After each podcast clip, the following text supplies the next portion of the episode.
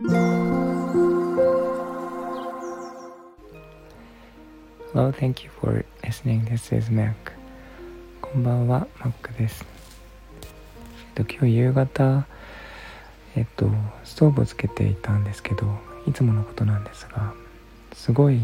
煙くなったので、あの、何かが燃えてるかと思って、急いで何か燃えてないか確認して窓を開けてで、えー、と家中探したんですけど何も燃えてなくてただすごい焦げ臭いんですね。であの換気をして、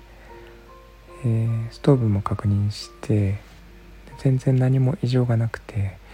なんか気のせいかと思ってあの私減臭が結構するので煙の匂いとかもよくするんですがそれかなと思ってあのその時はそれで終わったんですけどなんかどうしても煙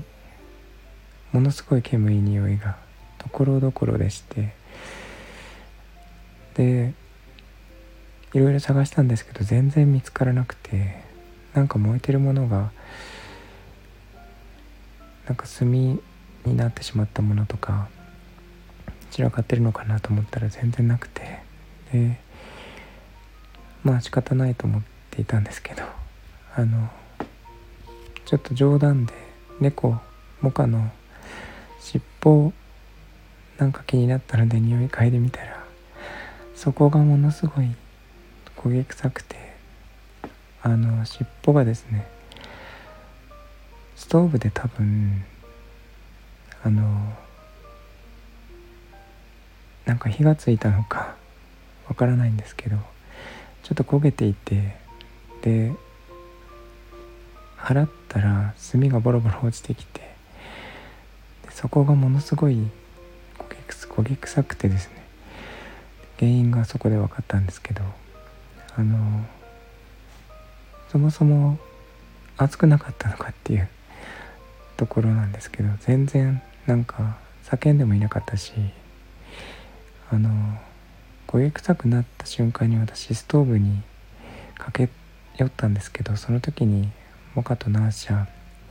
2匹でストーブの前にいてですねさっと逃げてったので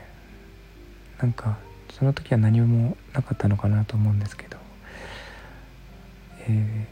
ー、ま焦げたぐらいなので結構熱かったったと思うんですけど暑くなかったにしてもその後ずっと煙かったはずであのなんか煙かったらねちょっと匂いが異常であれば尻尾ずっと舐めたりとかするんですけどそういうのも全くなくて普通に寝てるのでなんかこれでいいんだろうかって思っちゃったっていう話です。あのちょっと冗談のような猫の尻尾が燃えたっていう日だったんですけどあの家中がすごい